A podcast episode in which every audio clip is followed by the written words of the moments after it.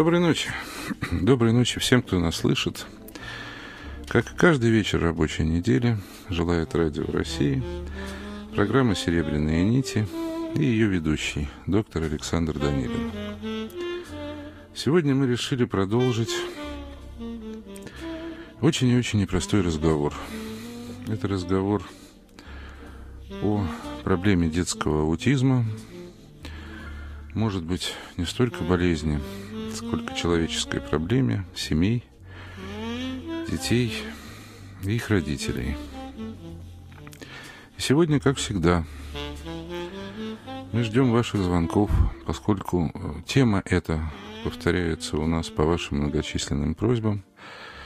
И ждем мы ваших звонков по известному вам, наверное, надеемся мы, телефону нашего прямого эфира 250 07 01. По этому телефону мы ждем ваших вопросов, истории ваших семей и надеемся немножко научиться понимать сложности наших детей и тем самым, может быть, понимать что-то в глубине нас самих. И сегодня, как это, может быть, не покажется странным, даже по поводу столь непростого и чисто медицинского разговора, мне хотелось бы рассказать короткую историю.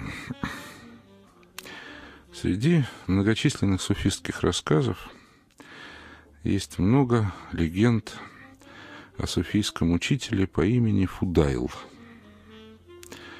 Этот вот Фудайл, сын Аида, в молодости был, разбо... был известным разбойником – Правда, после того, как он обратился к религиозной жизни, он искупил все свои преступления, разыскал всех своих жертв и возместил причиненные им убытки, раздал тем самым абсолютно все имевшиеся у него деньги и стал жить в поклонении Богу. И считал для себя этот путь единственно верным и очень много говорил о пути бедности, как о единственном пути любви.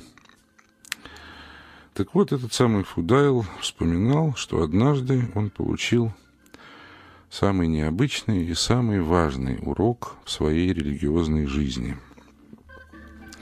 Однажды он играл со своим маленьким сыном, взял его на колени и расцеловал – «Ты меня любишь?» — спросил малыш. «Люблю», — ответил Фудайл. «Но разве ты не любишь Бога, как ты часто мне говоришь?» «Да, мне кажется, что я люблю Бога», — ответил отец. «Но как же ты можешь любить двоих, если у тебя одно сердце?» Этот вопрос потряс Фудайла. И внутри, где-то глубоко внутри себя, он понял, что вполне возможно, что все то, что он считал любовью к Богу, было на самом деле лишь сентиментальной привязанностью. И что он должен внутри себя искать какую-то другую, более возвышенную форму любви, которая могла бы объединить в его сердце любовь к двоим. К Сыну и Господу Богу, который послал ему такого Сына. Он часто говорил потом, что то, что люди считают своим высочайшим достижением, на поверку оказывается низшей из всех степеней любви, доступных человечеству. Может ли в одном человеческом сердце поместиться любовь к сложным детям? Можем ли мы с помощью нашей любви понять их? Можем ли мы объединить в себе любовь к Богу который послал нам такое испытание, и любовь к больному ребенку, и уж тем более к ребенку, который, по крайней мере, с виду болен болезнями непонимания. Вот такой непростой вопрос я хочу обратить вместе с Фудайлом к нашим радиослушателям. А теперь мы с вами, как всегда, для того, чтобы вы подумали и решили, есть ли у вас вопросы, которые можно обратить по телефону 250-0701, послушаем несколько песенок. Песенки это, эти будут петь дети. Эти дети пели со столь малого возраста, что вполне возможно, что их социальные связи, их отношения с родителями тоже были по-своему нарушены. Во всяком случае, об этом сохранилась масса воспоминаний. Знаменитый слепец, второй знаменитый слепец после Рэя Чарльза, которого мы много раз вспоминали, Стиви Вандер, на самом деле начал петь примерно в 10 лет, около 9-10 лет своей жизни. И мы послушаем в его исполнении песенку, которая называется «Печальный мальчишка».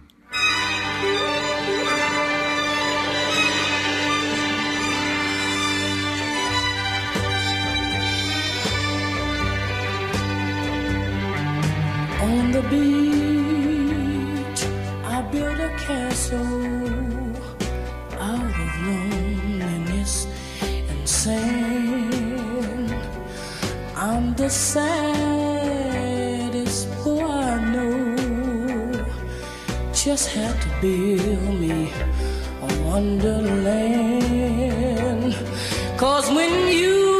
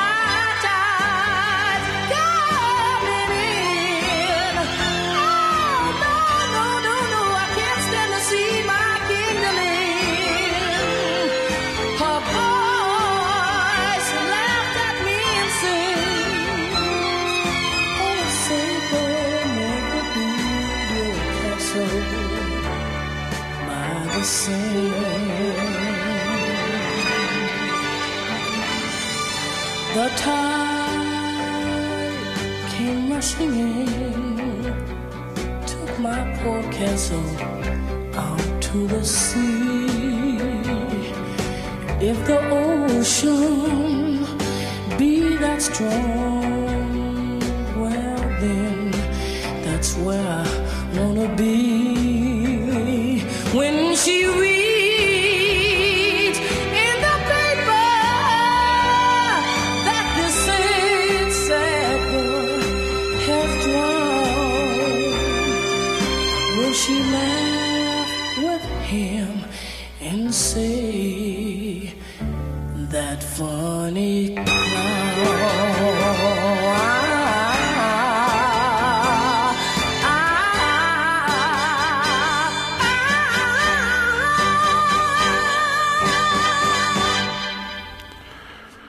сожалению, у нас сегодня в студии технические неполадки, и поэтому мы не сможем э, передать сегодня те э, немногие, но очень важные записи, которые остались у нас на автоответчике.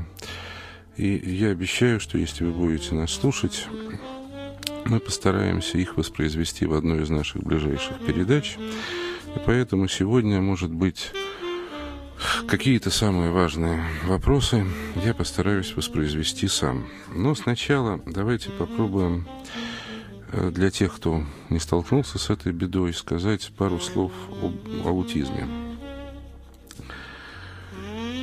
Аутизм, э, ранний э, детский аутизм, о котором мы уже говорили в одной из передач и немножечко поговорим сегодня, это э, всего-навсего два медицинских э, синдрома, больших синдрома, один из которых называется синдром Каннера, и э, это заболевание детей раннего детского возраста а, заболевание или состояние, которое начинается в возрасте до трехлетнего, до трех лет. Главное здесь это нарушение общения. Такие дети, например, избегают зрительного контакта, избегают и не хотят проявлять контакты со сверстниками, почти не способны на проявление чувств. Очень часто у них рано задерживается или нарушается развитие речи, появляются, э, появляется то, что мы называем речевыми стереотипиями, то есть попытками повторять то, что говорят взрослые, не вкладывая в эти слова и фразы абсолютно никаких, никакого смысла. Такое безэмоциональное попугайство.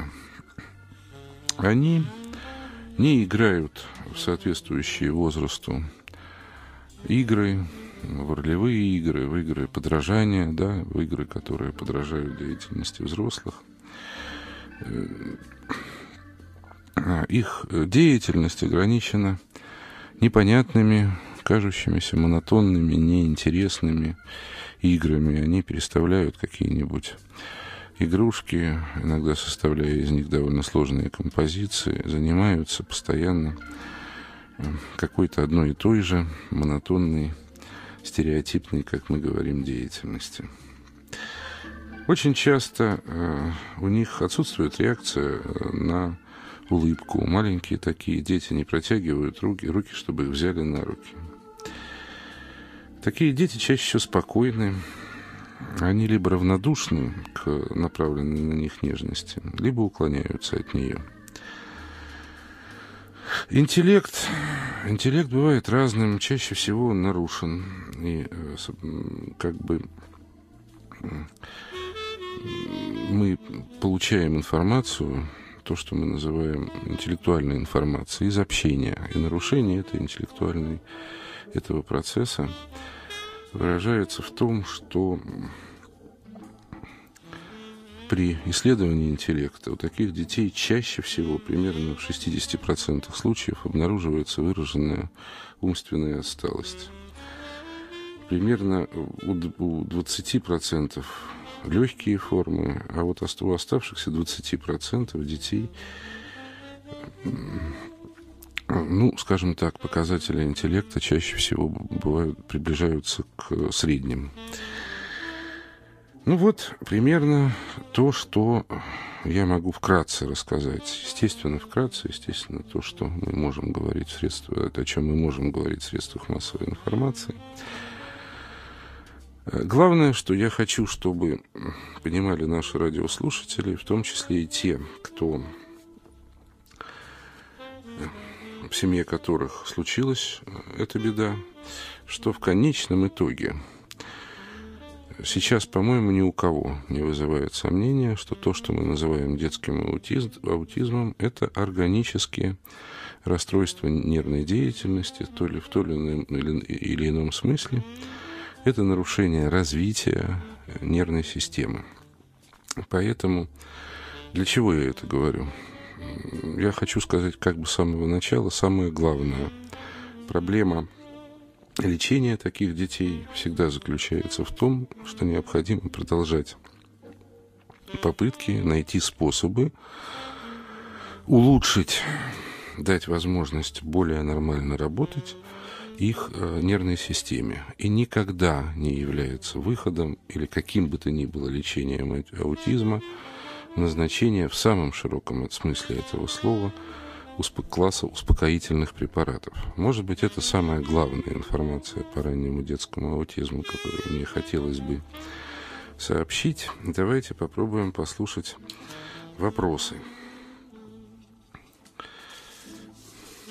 Валентина Ивановна первая дозвонилась до нас в эфире. Валентина Ивановна, мы слушаем вас. Есть? Я, наверное, Простите, пожалуйста, я, наверное, своим вопросом серьезно опаздываю по возрасту. Нет, нет. Я не была просвещена в этом вопросе. Девочка моя уже выросла, 25-й год. Мгм. Вот все то, что вы говорили, я все наблюдала это в детстве. Ну, как бы не понимала, как нужно лечить ребенка, что нужно делать. Хотя психолог знакомый говорил, мне жалко, что ты не лечишь девочку, но то лечение, которое нам назначили, повышенное черепное давление, еще что-то. Валентин Иванович, чуть-чуть погромче, пожалуйста. Не было речи о том, что мы лечим аутизм. Как-то отказались от этого органического лечения. В общем, девочка мы вместе, наверное, испортили отношения. Она ушла из дома, она не стала учиться, она сейчас не работает, она меняет партнеров. Это, в общем, страшно. То, что она говорит мне в мой адрес, короче, сегодня я с ней Хотя я всегда просила, умоляла, заставляла, стимулировала учиться. Просто беда такая, что я в течение вот последних 10 лет, она с 15 лет вот так своенравно себя ведет. У меня как каждый день похороны, я просто измучена совершенно. Она так грубо говорит, так отвечает. Я не слышу понимания, вообще никакого не нахожу. Наверное, моя ситуация безнадежна уже. Валентин Иван, вы знаете, я, мы, к сожалению, не очень хорошо вас слышно, но э, ситуация понятна. Единственный вопрос э, у меня. э, Вы нас еще слышите, Валентин Иван? Нет, отключилась. Алло, алло, я слышу. Валентин Иван, скажите, пожалуйста, а в каком возрасте вы вообще начали замечать все это? Я замечала, вы знаете, еще до ее четырех лет я все это замечала. И обращалась к психоневрологам. Обращались мы даже в шестой психоневрологический, по-моему, диспансер. Это вот на Больницу. Донской где-то. И Больницу. тогда, я помню, тогда даже был консилиум, и доктор, интересная фамилия, я сейчас уже забыла, профессор, он сказал, знаете, это артистическая натура у ребенка. Валентин Иванович, вы знаете, вот, если честно, я, к сожалению, не знаю, и вы не называете фамилии профессора, но в действительности, по большому счету, я думаю, что есть основания, как это ни странно, может быть, покажется, быть ему благодарным. Потому что, на самом деле, тем не менее, э, вашей дочери 25, и тем не менее, нам всем очень трудно судить, не видя ни ее, ни вас, о том, что с ней происходит на самом деле и насколько это аутизм. И тем не менее, меняя партнеров, пусть э, вы называете это ужасным, но это ужасно для вас. А она, по всей видимости, каким-то способом, пусть примитивным, пусть без учебы, но пытается найти себя, определить себя. Помните, мы в передачах о любви очень часто говорим о том, что любовь — это попытка себя определить. Вы знаете, если я правильно вот э, слышу то, что вы говорите, потому что я, как всегда, да, как это очень часто бывает. Помните наши разговоры о, гипноз, о гипнозе? Я как бы могу думать какую-то свою мысль. Но тем не менее, вы говорите, похоже, о человеке, у которого определенно было какое-то нарушение развития. О человеке, который сейчас, вот сейчас, ведет себя как подросток, то есть избегает каких бы то ни было нагрузок и пытается найти какую-то комфортную для себя среду. То есть он пытается оказаться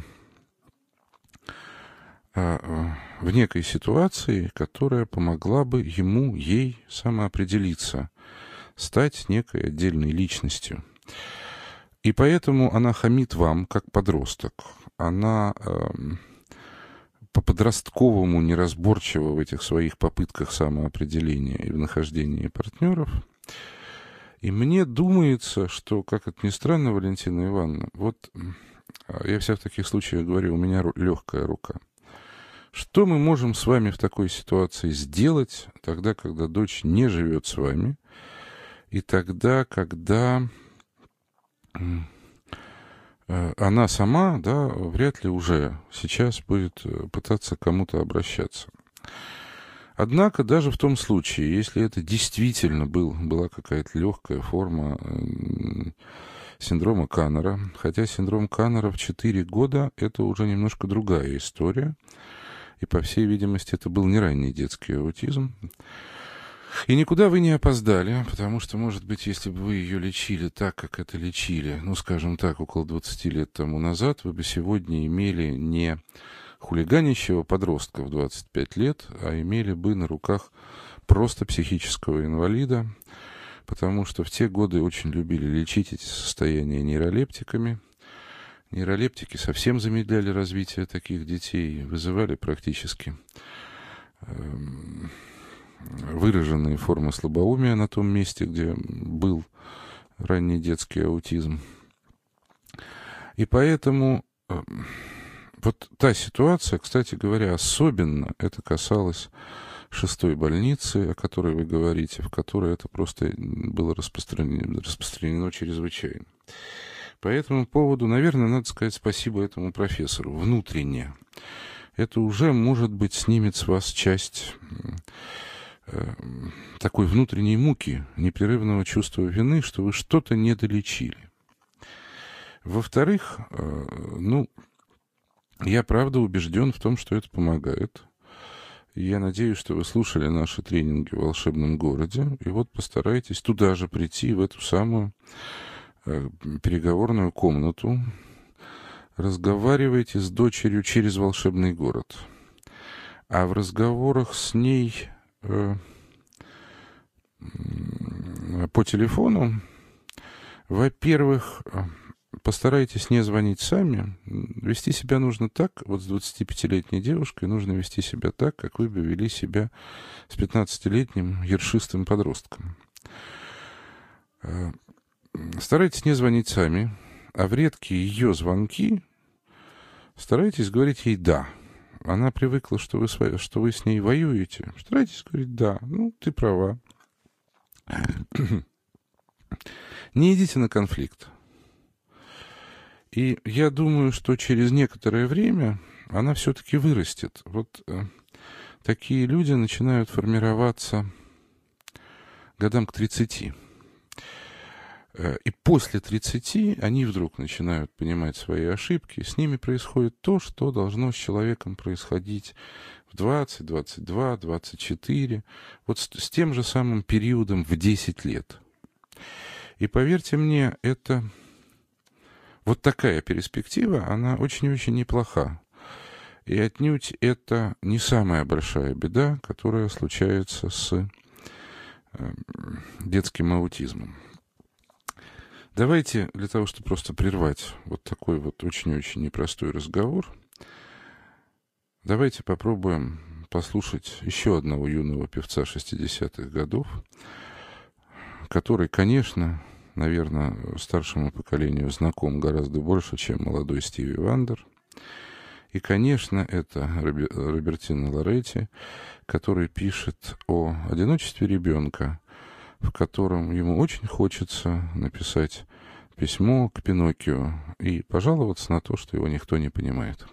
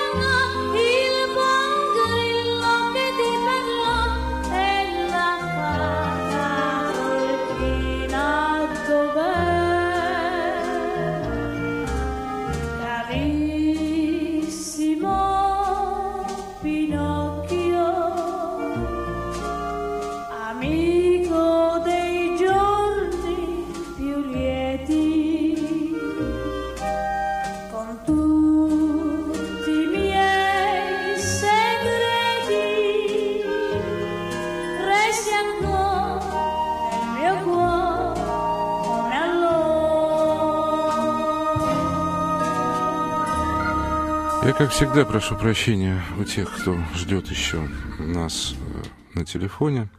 Но мне бы хотелось все-таки два слова сказать о втором синдроме, второй проблеме, которая существует э, под тем же именем аутизм. Правильно, э, это расстройство личности называется синдромом Аспергера или аутистической психопатией. Я просто знаю, что очень часто врачи э, говорят аутизм, не дифференцируя как бы эти понятия. Это расстройство, которое родители начинают отмечать тогда, когда дети э, начинают социализироваться. То есть тогда, когда они идут в детский сад или в первые классы школы. Это менее выраженное расстройство общения по сравнению с ранним детским аутизмом, и они обнаруживают часто очень хороший уровень интеллектуального развития. Э, Степень выраженности вот этого вот нарушения общения бывает очень различна.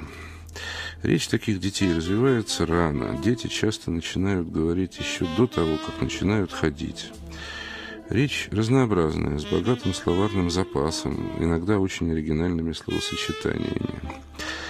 Но э, нарушение их заключается в другом. Они не чувствуют собеседника. Они начинают говорить, когда хотят, не обращаются к слушателям, а как будто постоянно ведут разговоры с самим, с самим собой.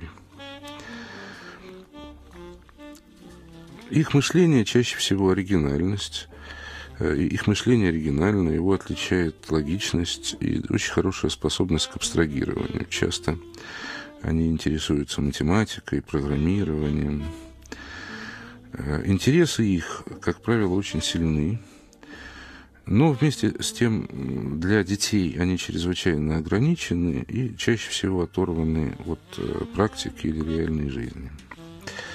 Очень часто они хорошо владеют терминами в, как- в каких-то сферах науки, но при этом эм, эти термины ну, как бы используются ради самих себя, то есть пустую, как набор слов, и эти- слова плохо систематизируются.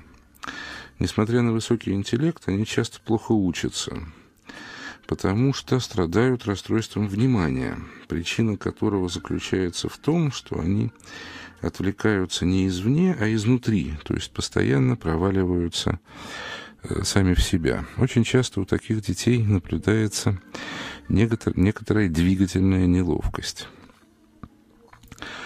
Им очень трудно понимать других людей. М, понимать какие-то сложные эмоциональные ситуации, которые складываются в классе или в группе. Они э, бесцеремонно себя ведут, когда требуется выполнить свои желания. Часто радуются, когда им удается разозлить других. Они очень плохо понимают юмор. У них нет ощущения дистанции, например, по отношению, например, ощущения разницы между, скажем, молодым учителем и одноклассником. Ну что еще? Они производят впечатление э, не любящих никого людей и одновременно способны к чрезвычайно глубоким и болезненным эмоциональным привязанностям. Эти дети склонны к агрессивным вспышкам, то есть внезапным бурным эмоциональным реакциям, размахиванию руками. Причем проявляется это всегда в виде взрыва и всегда неожиданно и необоснованно с точки зрения других детей. Ну, вот, наверное, примерно то главное, что можно сказать о развитии таких детей. И теперь вот еще одна важная вещь, которую я хочу, чтобы, может быть, поняли родители. Поскольку у нас очень много вопросов, мне очень жаль, что они сегодня не звучат, но я надеюсь, что в одной из передач ближайших мы постараемся обязательно их озвучить. И я очень прошу всех, кого волнует эта проблема, послушать по крайней мере, нашу передачу в среду, потому что я обязательно должен поставить, скажем, информацию о пришедшую к нам на автоответчик информацию о существующем э, в Министерстве образования центре, цен- центре для консультирования таких детей. И, конечно, я, мы ее обязательно воспроизведем, несмотря ни на э, какие неполадки с нашей техники и теме передач. Но очень много вопросов о том, э, как понять, э, любят ли аутичные дети своих родителей, спрашивают две мамы. Или о том, как же можно помочь, психологически помочь ребенку, который не говорит в 6-7-летнем возрасте, но который совершенно явно все понимает – я хочу сказать несколько слов в ответ на эти вопросы, хотя я понимаю, что эти слова будут абстрактны, потому что времени никогда не хватает. Мама одного из аутичных детей спрашивает, как мне почувствовать, меня любит ребенок, или он нуждается во мне просто как в предмете некого социального комфорта – Милая мама, не надо забывать, что иногда мы, взрослые, абсолютно люди, вкладываем слово «любовь» тот же самый поиск социального комфорта. Вспомните наши разговоры хотя бы о курортных романах, да и наши разговоры по пятницам о любви вообще. Для того, чтобы это ощутить, надо научиться чувствовать такого ребенка. Попробуйте ну хотя бы для себя, не на его глазах, поиграть в его, в его игры, подвигаться как он, почувствовать э, напряжение его тела. Если вы попробуете хотя бы на какую-то минутку, ну, может быть, на пять минуток статим, то вы сможете понять, что то, что мы с вами вкладываем слова «комфорт», он, наверное, способен вложить понятие любви, поскольку очень во многом для него это одно и то же.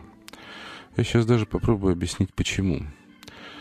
На самом деле, когда я уже вторую передачу подряд подчеркнуто педалирую проблему, что это органические расстройства, я имею в виду одну общую закономерность, связанных, связанную с органическими расстройствами. Органические расстройства так или иначе это нарушение правильного метаболизма нервной системы. Чаще, они, чаще всего они связаны с недостаточностью кислородного питания при беременности и в родах. Чаще всего это очень сложно проследить наследственную поч почву этих заболеваний. Э, Пока в большинстве случаев мы считаем такими, такие состояния врожденными, а не наследственными. Это ответ на большое количество вопросов, связанных с этим.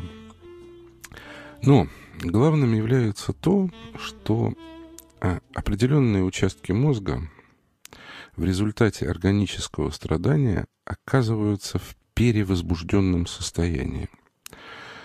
То, что нам кажется с виду в поведении детей возбуждением, то есть тормо, э, их торможением, на самом деле обусловлено перевозбуждением определенных отделов мозга. И поэтому такой ребенок избегает социальных контактов, поскольку они являются для него слишком большой и непереносимой нагрузкой. Поэтому этот ребенок э, не проявляет своих эмоций, поскольку э, проявление их для него чревато взрывом. Он закрыт, потому что избыточное напряжение, постоянно существующее внутри него – требует комфорта. Вот попробуйте этого почу э, это почувствовать. Это очень сложно, но как будто внутри существует постоянная, постоянная возбужденная точка, которая не расслабляется ни днем, ни ночью. И э, мы как бы вынуждены закрываться для того, чтобы не поранить э, еще больше эту точку, не испытать некого взрыва внутри своей души. Вот через это ощущение постоянного напряжения можно почувствовать, что любовь и комфорт для таких детей э, очень часто связаны. Э, передо мной лежит письмо мамы э, с вопросом, с кричащим вопросом о девочке шести лет, которая не говорит – и нам сегодня звонила замечательная соседка той же самой мамы и э, с просьбой э, о том, чтобы на это письмо мы ответили, чтобы мы не забыли об этом письме. И я хочу сказать, что нет, мы о нем не забыли. И на самом деле я могу дать совет всем тем, кто слушает нас, и всем тем, кого волнуют похожие проблемы о том, что, наверное, самый главный посыл – это существование вот этого избыточного напряжения в нервной системе. Что можно сделать для того, чтобы ребенок заговорил? Ну, во-первых, создать ему максимальный психологический комфорт в семье. В том числе не надо забывать о том, что этот комфорт, этот фон когда нельзя его создать, ну, я не знаю, скажем, шикарной мебелью, и не уверен, что это таким детям нужно, то его можно создать музыкой, очень-очень тихо звучать, звучащей, гармоничной музыкой, и очень хорошо, хорош в этом смысле хорошо темпированный э, клавир Баха. В первую очередь хорошо темпированный клавир – это такое традиционное в музыкальной терапии средство для помощи аутичным детям. Кроме того, очень хороши для создания такого фона концерты для четырех рук Моцарта, которые музыкальные терапевты, это профессиональная область деятельности, советуют слушать э, таким детям не менее двух-трех раз в день. Ну, желательно один и тот же концерт – за один день. Что еще? Эта музыка должна звучать не громко, где-то совсем-совсем фоном, совсем-совсем далеко. И к этой музыке можно попробовать подключать одну, одну в день, очень простую, по вашему выбору, соответствующую э, характеру девочки, тому, что она понимает – коротенькие песенки, ну, например, из мультфильмов. Чем эти песенки проще, тем лучше. Можно попробовать при девочке попеть эти песенки на караоке. Тоже очень тихо, на уровне громкости в 3-4 раза ниже, чем это бы вы стали делать для себя. Можно петь их просто шепотом. Сначала попеть просто при ней. И петь так вот каждый день одну песенку, лучше всего одну и ту же мелодию. До тех пор, пока она не попросит у вас микрофон. Иногда первые слова детям с избытком возбуждения гораздо легче произносить на музыкальной фразе. Правда? Ведь песенки детские, они в сущности своей для этого и существуют. А может быть и хоровое искусство существует для того, чтобы нам легче было говорить и выражать свои эмоции. Подумайте об этом. Кроме того, я попрошу э, родственников четырех аутичных подростков, которые нам звонили, и вот э, маму девочки 6 лет позвонить нам в редакцию. Может быть, мы придумаем, как увидеться, поскольку внутри передачи все время и мучительно не хватает времени. Ну вот это все, пожалуй, что я сегодня хотел сказать. Извините меня, пожалуйста, за монолог. Нас очень давно ждет Борис по телефону. Борис, вы еще на линии? Здравствуйте, это Борис, не тот, который был в предыдущем эфире. Верю. Меня э, сидят род, э, э, родители ребенка, э, у которого признаки аути, э, аутизма. Э, родовая травма и последующая э, черепно-мозговая травма могли как-то сказаться на развитии э, этого заболевания. Сколько, сколько лет ребенку, Борис? Пять. Э, давайте сделаем так. Ну, так как, э, поймите меня правильно, за оставшиеся три минуты эфира я вряд ли смогу дать консультацию.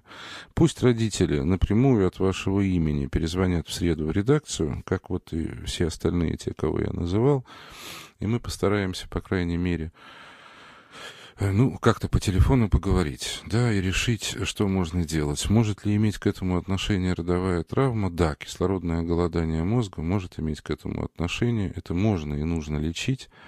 Просто, э, к сожалению, сами понимаете, это не эфирный вопрос. Единственное, что мы успеем, это мы успеем пожелать родителям терпения и любви, желания и умения чувствовать своих детей, и попробуем на прощание послушать еще одну замечательную песенку маленького мальчика, который на самом деле много писал о том, что тогда, в те свои годы музыкальной славы, он был ужасно одинок, и никто не хотел его понимать. Робертино Лоретти, покойной ночи. bacio